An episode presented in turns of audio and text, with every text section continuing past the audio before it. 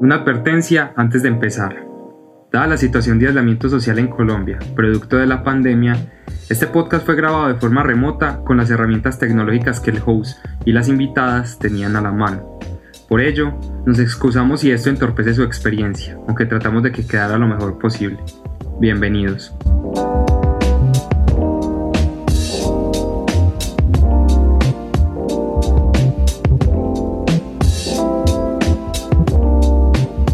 1972, Michel Burtor propuso la iterología, o la ciencia de los viajes, para estudiar desde múltiples enfoques las distintas formas del desplazamiento, su importancia y evolución. El tiempo que vivimos ha desprendido ideas de que el viaje solo es para hacer la guerra, realizar un hallazgo arqueológico botánico, entre otras, dándole prioridad al placer y la inmediatez del recuerdo para acumular imágenes de los lugares que se visitan.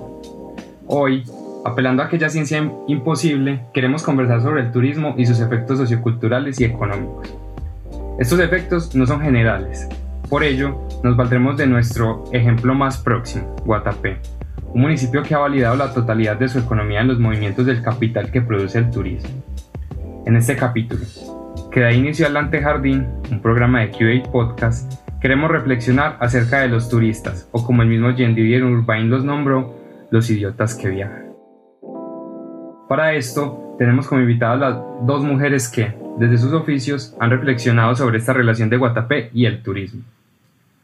Para empezar, Natalia Jiménez es guatapense, artista plástica de la Universidad de Antioquia. Ha expuesto sus obras Trasteo en 2018 y Guatabulgo en 2019 en el Museo de Guatapé, ejercicio complementado con varias de sus intervenciones en el espacio público de este mismo municipio. Sus memorias de grado cruzan sus reflexiones políticas y artísticas sobre el contexto de Guatapé.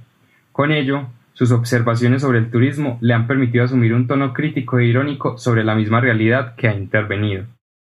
La reconstrucción que el turismo le dio al leto social de los guatapenses, dice, ha dejado la idea de que Guatapé es un pueblo para el otro. Hoy ahondaremos más en esto. ¿Cómo estás, Natalia? Hola, Juan, ¿qué más? Bien. Bien, gracias. Por su parte, nuestra otra invitada es Diana Martínez. Ella es guatapense, historiadora de la Universidad de Antioquia.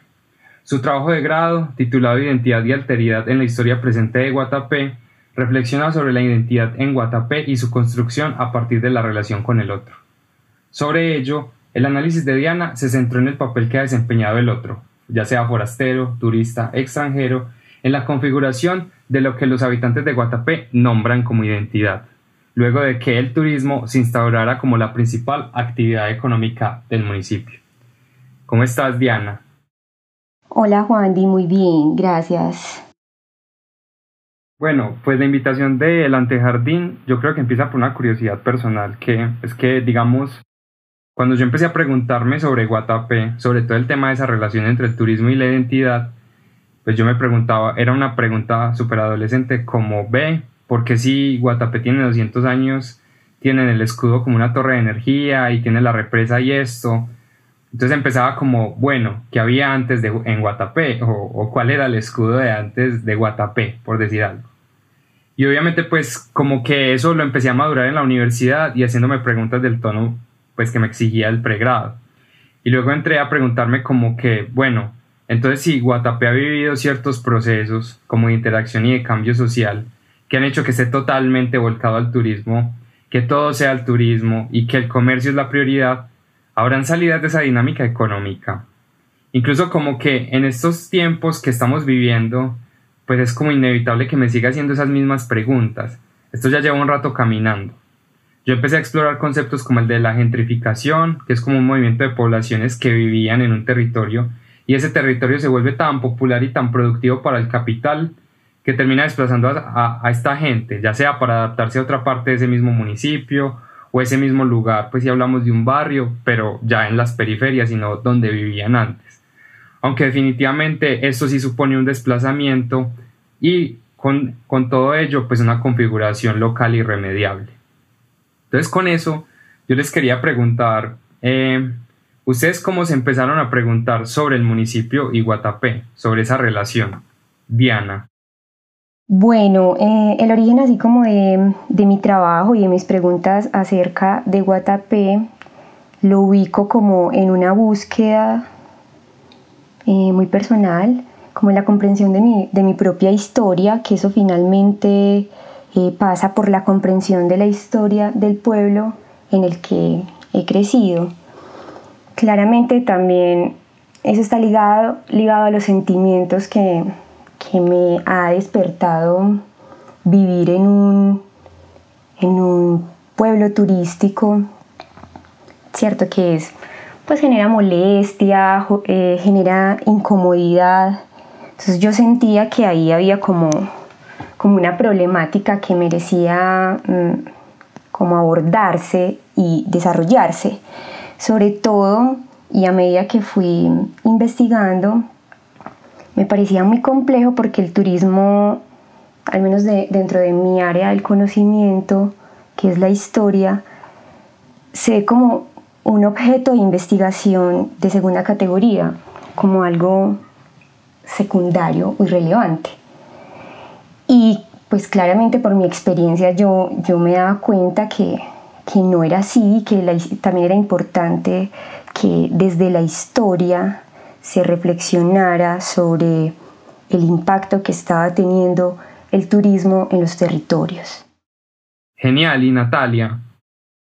Bueno, pues digamos que la pregunta la catapultó pues como un poco un ejercicio de clase que pues donde se proponía básicamente cuidar como una parte de la ciudad o alguna parte pues como del lugar donde vivíamos.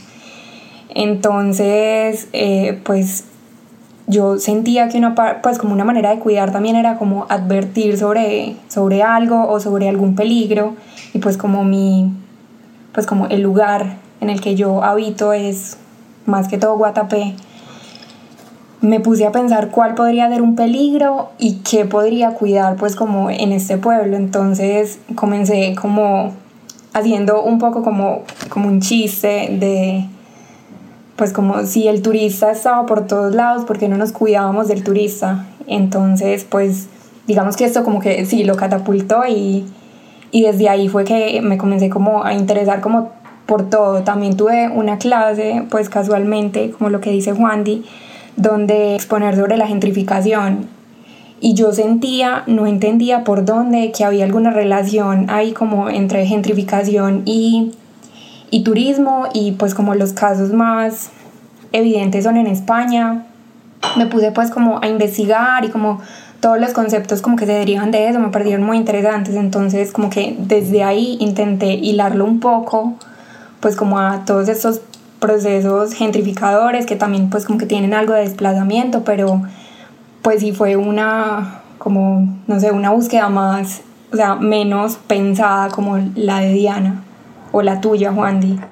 No, yo creo que como sea, digamos, lo importante era llegar, como que igual nosotros somos pobladores del mismo pueblo y que mira que de una u otra manera los, lo, hemos vivido distinto. Es decir, cada uno vive en un lugar físico y social particular dentro del pueblo que lo condiciona a uno como a tener esa relación con el turista, que es lo que nos convoca aquí, distinta. Pero pues hay una pregunta que yo siempre he creído como importante a la hora de empezar a preguntarse sobre el turismo, sobre todo en Guatapé. Como quiera que sea, Guatapé ha sido un pueblo sumamente intervenido a lo largo de su historia, ni mencionar cómo se fundó porque nos tomaría otro capítulo del podcast.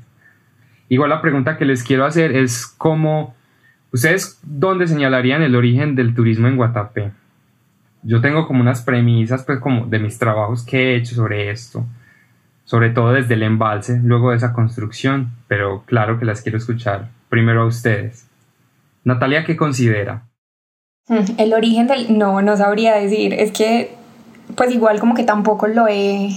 O sea, tuve la oportunidad de pensarlo sin turismo, entonces como que nunca, desde que tengo pues como memoria, hubo como algo que, que dijera, que partiera como la historia de Guatapé, hasta acá no fue turístico y, hasta, y desde acá es turístico, no, o sea, todo lo que yo recuerdo de Guatapé es turismo, entonces no, no podría.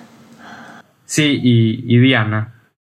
A ver, yo, pues claramente, como dice Juan Di, eh, el comienzo eh, del turismo en Guatapé se da eh, más o menos a partir de la década de los 80, luego de, la construcción del embalse. También hay que considerar que, que o sea, no siempre el turismo ha sido igual, ¿cierto? Ha habido diferentes etapas. Eh, pienso que sobre todo ha sido muy agresivo después de la campaña o la búsqueda de internacionalizar a Guatapé como un destino turístico que se dio en el marco de, los 200, de la celebración de los 200 años de Guatapé. A partir de ahí pienso que, que, que se ha dado un turismo mucho más agresivo, masivo, pero también me parece interesante pensar en que antes de eso, pensar por ejemplo que desde el siglo XIX Guatapé ha sido un lugar de paso. En esa época era para arrieros y comerciantes que se dirigían al río Magdalena. Entonces Guatapé como, como que tiene una historia larga de transitoriedad, como de ser un municipio, como un lugar de paso. ¿Cierto? Antes era por una cuestión geográfica y actualmente es como por una condición turística.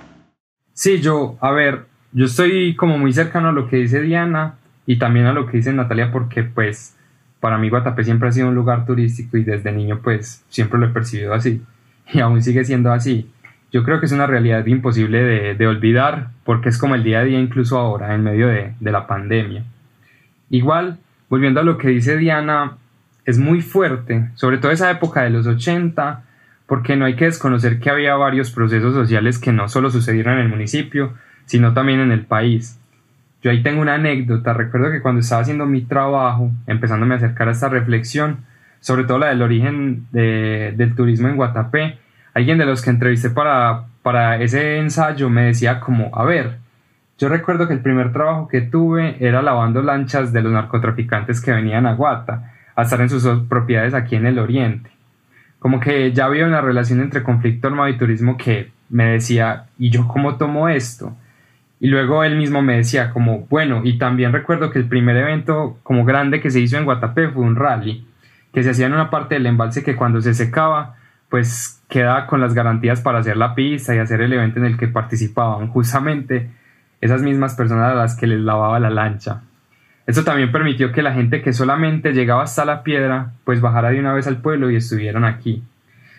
Y más allá de si es cierto o no este evento, me parecía muy curiosa esa relación como de, bueno, cómo la guerra tenía esa dualidad de que atraía gente a, este pueblo y ocultaba y asesinaba a otras personas. Hasta hace muy poco realmente, pues al menos en Guatapé. De esto último, pues ya hablando como del conflicto, yo siento que hay como una línea de corte, porque cuando se va el paramilitarismo del municipio, como que se va y a los 2-3 años empieza lo que mencionaba Diana de toda esta superpolítica de promoción de Guatapé. Ya no solo en los medios locales como normalmente pues como ya sabíamos y eso, sino que da toda una gala internacional que hasta esa administra que hace esa administración, perdón, la de 2008 a 2011, para promocionarlo tanto que hasta el día de hoy esa es la política bandera que asumió el municipio. Sin embargo, aquí hay algo olvidado y es que cuando empiezan nuevos procesos económicos en un lugar, tarde que temprano, también esos procesos afectan las relaciones sociales y las lógicas ciudadanas y comunitarias de esos territorios. Y por eso quería preguntarle a Diana dónde vería, no, más bien, cuáles serían esos efectos que empieza a provocar el turismo dentro del pueblo. Bueno, yo recuerdo que mientras hacía mi trabajo de grado, que en el que abordaba el, concepto de identidad, se escribía que justamente cuando se empieza a hablar mucho de un tema, es como cuando, o de un concepto, es como cuando el concepto entraba en crisis. En esa medida yo pienso eh, en el turismo en Guatapé, ¿cierto? En qué momento empezamos como a preocuparnos y a hablar más y más y a decir como que todo se estaba desbordando. Yo creería, em, después como eh, de, la época mm, de la violencia, que más o menos con la reactivación que se dio por allá en el 2004, que hubo campañas así, pues como de caravanas para que la gente no tuviera miedo y viajara por, por todos estos municipios.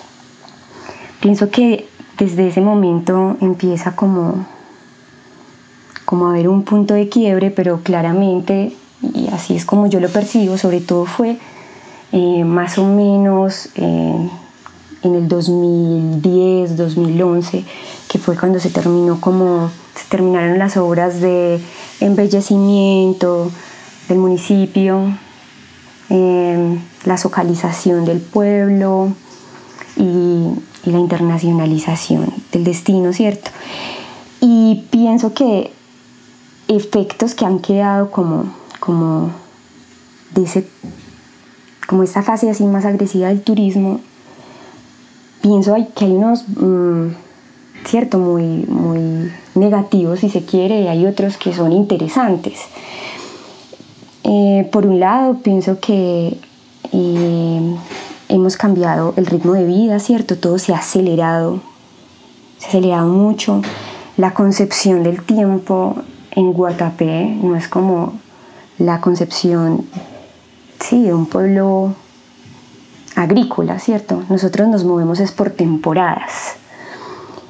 Eh, pienso en que también ha cambiado la manera en que nos relacionamos con nuestro territorio, eso tiene que ver mucho también con, con eso que pasó en la celebración del Bicentenario y fue esa idea de construir espacios para el turista, pues, una suerte de turistizar todo el municipio, como que ni siquiera, ni siquiera hubiese como espacios de intimidad para, para nosotros los, los habitantes. También claramente había una invasión brutal en el espacio público y eso pues seguramente tiene mucho que ver con lo que ustedes han trabajado la gentrificación. Es cierto, cada vez todos los espacios se han vuelto más comerciales y ah, ni siquiera uno puede caminar pues como por su municipio porque hay un montón de mesas, sillas, ¿cierto? Como que la extensión de los locales y de los negocios al espacio público y pienso en otras mm, consecuencias, en otros efectos que pueden ser más interesantes, como por ejemplo en términos de, de interactuar con, con, diferentes culturas, ¿cierto? Yo comprendo que esa interacción inicial puede presentarse más como una transacción económica, pero pienso que puede, que puede trascender, que puede trascender y puede como aportarnos a los habitantes del municipio a, conocer, no sé, ampliar un poco la perspectiva. Y finalmente, y pienso que esto es muy importante, son un efecto del turismo para nosotros los habitantes en Guatapé debe ser el de asumir como un compromiso ético a la hora de, de viajar y a la hora de visitar otros otros destinos.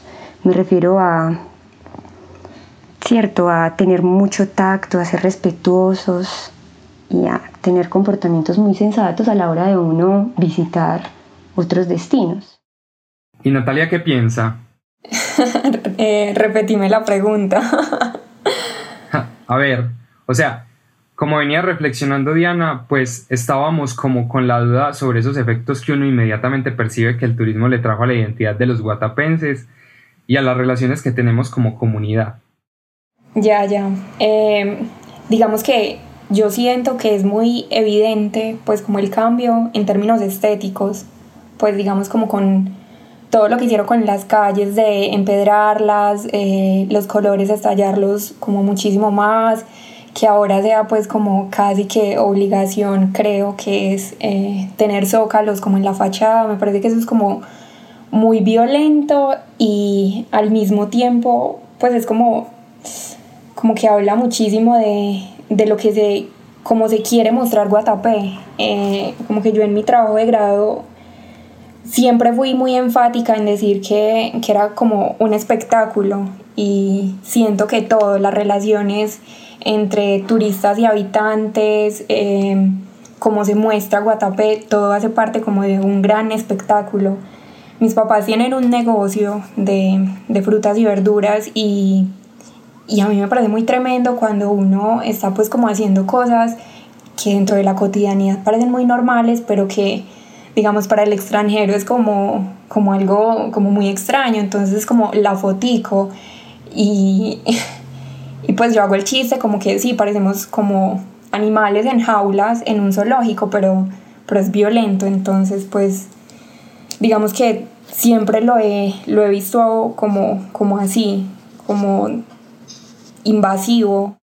Uf, sí, sobre esa idea del zoológico también lleva muchas veces a que uno entienda a Guatapé como si fuera un centro comercial, como un super parque temático para la clase media del país, como que dice uno como vengan a Guatapé que no nos quedamos corticos en lo que les ofrecería, no sé, un, un Disney al lado, algo Exacto, y es como, pues todo está permitido, pueden tocar todo, o sea, como que siempre el habitante va a tener como una actitud servil y como, como amable con, esa persona que llega, porque pues digamos como que marca eh, como su, no sé, sustento y económicamente es como muy importante en, en el que es como guatapense, entonces es, violento, es teso.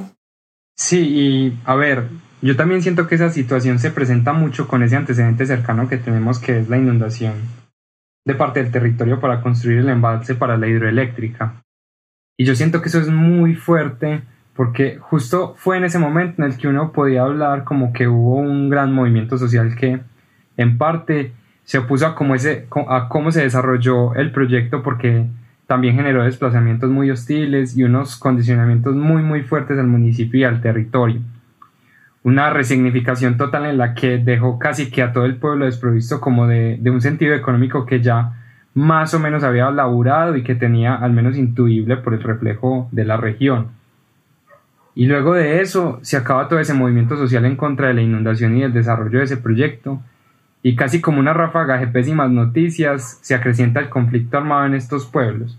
Pues hablo de San Rafael, Guatapé, El Peñol y San Carlos sobre todo, precisamente por lo atractivo que le resultaba a los grupos armados ilegales y al ejército este territorio productor de energía, y con todas las complicaciones estatales que, que eso generó en los 80s y en los 90s. Entonces ahí empieza a caminar este asunto del turismo, llega ya al siglo XXI y digamos que esos procesos de paz y desmovilizaciones que hemos tenido en el país ha disminuido ese conflicto a niveles históricos y, y que ya no sea tan invasivo, al menos en esta región. Entonces empieza una resignificación total, aunque aún con esa idea de servidumbre.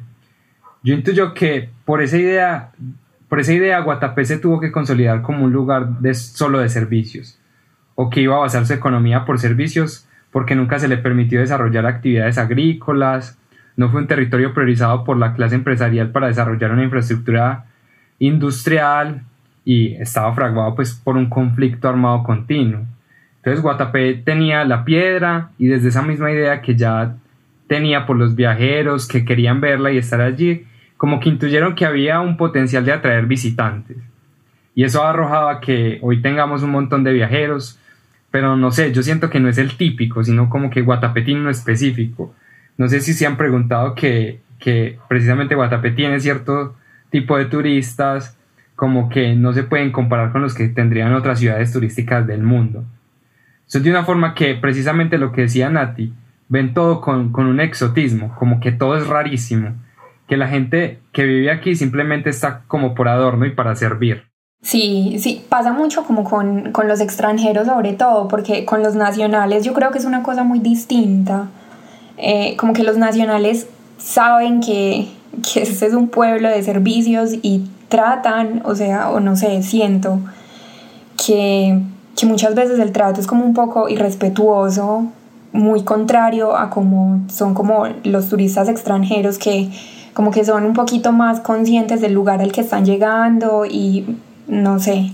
Sí, entonces, claro, Nati, como que todo se ha configurado así, yo también siento que el extranjero viene con otras perspectivas, también porque algunos tienen otras ideas sobre el viaje o lo que significa viajar, y que en ocasiones está alejada esa lógica del turista que busca como otra cosa en el viaje.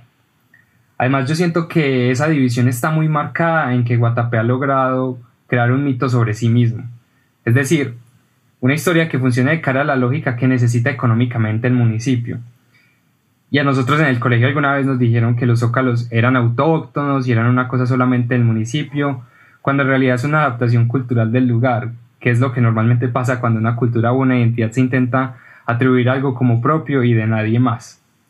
Y toda esa mitificación ha dejado el relato de Guatapé, o de lo que es Guatapé. Frente a esa historia o ese mito del pueblo, Diana, que ha reflexionado, sobre todo en esas preguntas que te has hecho sobre la identidad de los guatapenses. Mm, me parece muy complejo porque finalmente, o sea, el discurso de la identidad y lo que hemos narrado, como nos hemos narrado, en realidad siempre está determinado por la mirada del otro. Y de algún modo como que nos narramos como el otro quiere que nosotros nos narremos. De algún modo es, es como, como eso, lo que ocurre como con los discursos eh, publicitarios, ¿cierto? Que, que son discursos absolutamente eh, plagados de positividad, ¿cierto? Todo es como un destino perfecto y las imágenes, sí, ¿cierto? Eh, son como atractivas, pero finalmente esa, esa es como, como el discurso que hemos creado para, eh, como para el turista. De hecho, yo no sé si, si nosotros, o sea, y eso también es como una cosa que me pregunto y que eh, encontré en las, en las entrevistas, y es que hasta qué punto nosotros nos hemos narrado así, hasta qué punto es como una, como que se nos ha impuesto un poco esa visión. Y en esa medida siento, o sea, en las conversaciones con muchas personas uno, uno nota eh, como ambas posturas, ¿cierto? Hay, hay personas que han interiorizado mucho ese discurso, ¿cierto? Un discurso muy plano de Guatapé, eh, un discurso de Guatapé desde la belleza, desde lo estético. Y al mismo tiempo me, me he encontrado con muchas personas que cada vez están siendo más críticas con, con esos discursos y distinto a lo que se cree pues comúnmente que, que pueden ser los jóvenes los garantes como, como esas posiciones, también uno se encuentra con muchos, con muchos adultos que, que vuelven y se cuestionan como, como ese tipo como ese tipo de discursos. Y ahí, por ejemplo, hay, hay, un asunto complejo, que es lo que ocurre finalmente, es una de las grandes problemáticas que tiene el turismo, y es que pone a circular un montón, un montón de imágenes y las personas que vienen a conocer el municipio vienen es como a confirmar esas imágenes, ¿cierto? O sea, no vienen eh, como con una actitud y una disposición de, de ver y de conocer y de experimentar el destino, sino que todos terminamos siendo un poco como lo planteaba Natalia, como que todos terminamos representando ya un papel establecido. Y en esa medida como si como una vez se sintiera como si no se pudiera salir de esos esquemas. Pero pero bueno, sí, es como lo que, lo que les digo, que de todos modos siento y cada vez siento que se da con más fuerza como, como, como otros discursos, como otras reflexiones, como, como esas búsquedas de querer mm, contar una historia de Guatapé mm, distinta, ¿cierto? No un discurso hegemónico. Pienso, por ejemplo, que el trabajo de Natalia hace eso, ¿cierto? Que es como, como irrumpir con, otro, con otros discursos que pueden generar mucha molestia, pero que en el fondo mucha gente del municipio se siente identificada con, con eso que, que ella plantea. Sí, justo lo que estabas diciendo me hizo recordar algo que leí hace poco, pues como para preparar este, esta conversada. Es una definición sobre el turista que da Juliana González Rivera en un libro que se llama La invención del viaje. Y ella justamente decía, aquí tengo la cita como, que el turismo es una actividad de grupo ligada al capitalismo y al consumo. Al turista le importa el dónde, al viajero el cómo. El turista no viaja, solo cambia de lugar, mientras el otro vive en el camino. Concibe el mundo como un parque temático y camina con mapas que guían su mirada y sabe que regresará a casa y compartirá las fotos con sus amigos. Los turistas conforman una especie casi inmóvil por lo previsible de sus movimientos. Su viaje circular, trayecto de ida y vuelta sin más llegada que el punto de partida. Al turista le gusta el grupo como también explica Reverte, dice Juliana González, porque es una forma de arroparse y protegerse contra los fantasmas del peligro. Demanda un alto grado de confort y definitivamente es eso, viajan por confirmación. Lo que para mí ha sido muy interesante, sobre todo revisando el trabajo de Natalia, porque todo ese lenguaje que desde su medio ha generado ha sido bastante potente. Es como, uff, por fin alguien hace explícita esa idea de que el guatapense no está conforme con, con el papel que le tocó asumir, pero nadie se había encargado de hacer ese enfrentamiento. Y hay un hecho muy fuerte y es que la misma administración y los pobladores han denominado a Guatapé como un remanso de paz, en el que prácticamente no pasa nada. Está totalmente condicionado para que vengan y disfruten básicamente. Pero empiezan a suceder cosas que incomodan y que Natalia ha ido retratando. Esa precaución sobre los turistas en la vía, luego la ilustración muy polémica sobre el naufragio del barco El Almirante. Es muy potente e interesante todo ese reflejo que nos va dejando. ¿Vos cómo has sentido esa responsabilidad que asumiste de hacer explícito ese enfrentamiento o esa confrontación, más bien? Pues a ver, ¿qué te digo? No sé, es que en un principio como que todo era mucho más inocente y tranquilo. Eh, después como que comencé a sentirlo, o sea, como llega uno a pensar con todos los comentarios que le hacen que de pronto sí está como atacando pues como, como su pueblo y como que está ensañado en, en mostrar pues como la cara, como cara mala, no sé, es que es, es muy complejo y estoy como llena de contradicciones como en ese, en ese sentido, pero, pero con lo que hablaban ahorita de, de esa responsabilidad pues como que tiene cada uno de cómo muestra su, su municipio, pues Guatapé en este caso Em, yo creo que hay una idea generalizada y es que la gente habla de Guatapé y uno como que dice, ay sí, Guatapé es súper lindo, yo soy de allá y de una como que eso remite al descanso, a pues dicen Guatapulco como pues la playa, entonces sí, la represa y, y yo pues no sé, mi arraigo se manifiesta como en todo lo contrario, en decir, sí, pero pero hay un montón de gente, no se puede andar, uno no se puede sentar tranquilo, eh, todo el tiempo es bulla, entonces pues no sé, es como la manera en que he entendido este, este municipio. Con, con respecto a, a, lo que dice Natalia, y es también, eh, sucede con el turismo, con ese tema que mueve grandes emociones. Quienes en algún momento, cierto, pensamos y tratamos de, de, matizar un poco la perspectiva, como esa visión tan positiva de lo, que, de lo que implica el turismo en un territorio y para quienes hacen críticas así mucho más directas, eh, como Natalia, ¿cierto? O sea, siempre está el peligro y esa línea delgada que uno, cierto, es raro, como de de llamarse como, como una propuesta xenófoba, ¿cierto? me parece problemático porque es un poco como, como, si no se, como si no se pudiera hablar, de, como si no se pudiera criticar, como si no se pudiera plantear como, como el malestar, porque inmediatamente se considera como, como una actitud xenófoba, como la negación del otro, como no queremos a los turistas y es como la aniquilación de la edad, ¿cierto? Que finalmente no se trata, pues ese no es el punto, ¿cierto? Sí, no, muy fuerte. Y, y casi siempre las personas que han asumido, o hemos asumido al menos esa pregunta como de, vení, ¿por qué el turismo sí está bien y no se puede pensar de otra forma o de entender la economía del municipio? A la que le vienen los comentarios ahí mismo de vos sos un xenófobo, un purista o cualquier otra cosa.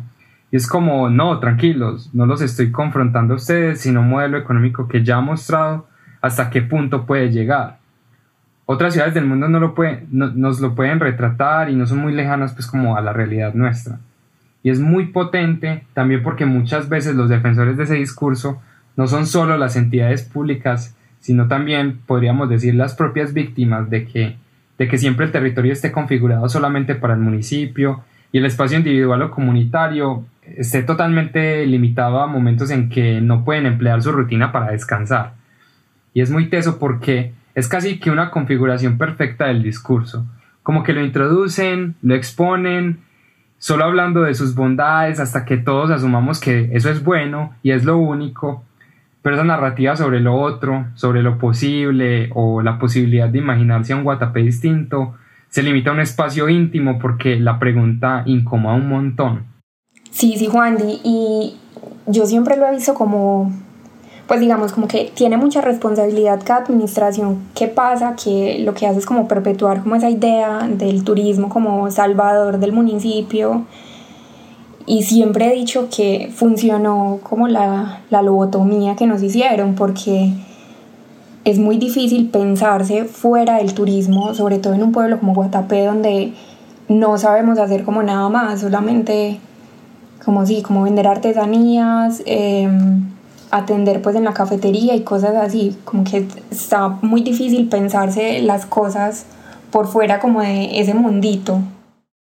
Y, y no solo pensarse por fuera de ese mundo, sino que eso puede llegar a tener consecuencias. Y hay una muy clara, al menos para mí, que es la intervención del discurso económico desde las administraciones, y es que eso ha limitado la posibilidad de conversar sobre otros temas que también son muy importantes tanto para la construcción de identidad como también para la memoria histórica. Y es que Guatapé, por priorizar ese mito del espacio para el turismo, o del remanso de paz más bien, para seguir usando ese mismo lema, ha dejado de lado discusiones como los efectos que tuvo el conflicto armado en el territorio, con grupos armados que hicieron presencia paralelamente al origen del turismo, y asimismo otros espacios que son muy claros, que muchos municipios colombianos los tienen, pero que por ejemplo Guatapé no, y hablo desde lo más cotidiano como serían las fiestas locales. Y es que unas fiestas para Guatapé son para reasumir el discurso de que, bueno, se viene la mejor temporada, tenemos que hacer todo lo posible para que la fiesta solo la puedan disfrutar los visitantes, esto y lo otro, y para nosotros llegar al descanso de otra manera. Y claro, eso hace mella de seguir pendientes de lo otro, en el que nos, nos definimos como contrario, en el que buscamos esa tranquilidad económica para la semana, anulando la posibilidad, la posibilidad de disfrutar el mismo pueblo. Total, sí, eso es verdad. Y no pasa pues solamente con las fiestas, como vacaciones, Semana Santa, eh, un fin de semana normales. Siempre nos estamos preparando para recibir como al otro. Y esa idea de descanso, pues como que serían las vacaciones o los fines de semana, para nosotros no existe. Diana, frente a esas ideas ya cercanas a la idea de comunidad, ¿qué tanta potencial le, ves a que el descanso aquí es más bien una mentira? Yo creo que mm, finalmente cierto, la, la reflexión y la crítica, todo eso implica como un detenerse, un bajarle al ritmo y eso es lo que nunca vemos en Guatapé. Tal vez ahora en estos tiempos, pero nunca vemos como, como ese espacio para nosotros ¿cierto? Como para, para parar, para pensar en nosotros, siempre está, siempre nuestra mirada está supeditada a, la figura del turista, ¿cierto? Entonces, eh, sí, yo también pienso un poco lo que dice lo que dice Natalia, que es muy problemático porque en la época de vacaciones, los fines de semana que uno viene a descansar a Guatapé ocurre todo lo contrario y es que se hace imposible el descanso, se, hace imposible como parar de la dinámica, digamos, de la ciudad, porque Guatapé termina teniendo como una dinámica así muy, o sea, en términos de, de, ritmo de vida y como de, cierto, como de tráfico y de movimiento por todas partes, puede ser como, como una dinámica más cercana a la de una ciudad. Y es como lo más terrible de todo y es que quienes terminan disfrutando de Guatapé en el fondo son como los turistas, más que, que nosotros mismos, más que nosotros los habitantes del municipio, por un lado porque estamos cierto ocupados en el trajín de atender, de trabajar y por otro eh, las personas que pues cierto que no salimos porque justamente por eso mismo que más fácil nos retraemos en nuestras casas y, no, y no disfrutamos de, del espacio que es nuestro. Sí, con eso recuerdo mucho una conversación con Natalia en la que hablábamos de los pasos que ha tenido la historia de Guatapé, como primero el embalse y luego el turismo. Y ella tenía una metáfora muy potente que era que a Guatapé lo inundan de agua y luego como que Guatapé busca otra inundación y la encuentra con personas que en temporadas cada tanto tenemos. Pero ahora hay algo muy curioso para conversar, que Diana lo menciona, y es que que haya llegado de manera repentina, repentina una pandemia que hizo que cerráramos todo, una realidad pues que todos hemos estado viviendo y va dejando reflexiones, ha permitido también que de, de ella emanen las situaciones más problemáticas del turismo y es sobre todo lo complicado que es mantener esta economía, lo complicado que es regular las ventas informales y todo lo que esto ha supuesto para la tranquilidad de la gente durante este momento. Y aún así con esa situación en la que por estos días veía que un poco más del 40% de los residentes del municipio no son propietarios de la vivienda en la que están.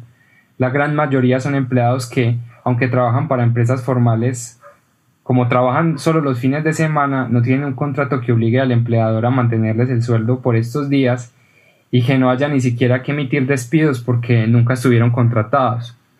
Eso hace que de una vez todos nos preguntemos en definitiva como cuáles son las, las bondades del turismo o hasta qué punto es sostenible esa idea, ya ni siquiera como hemos venido conversando, conversando en lo sociocultural, sino en lo económico, que es la prioridad medio de, de estas economías de subsistencia pues, que tenemos en esta parte del mundo.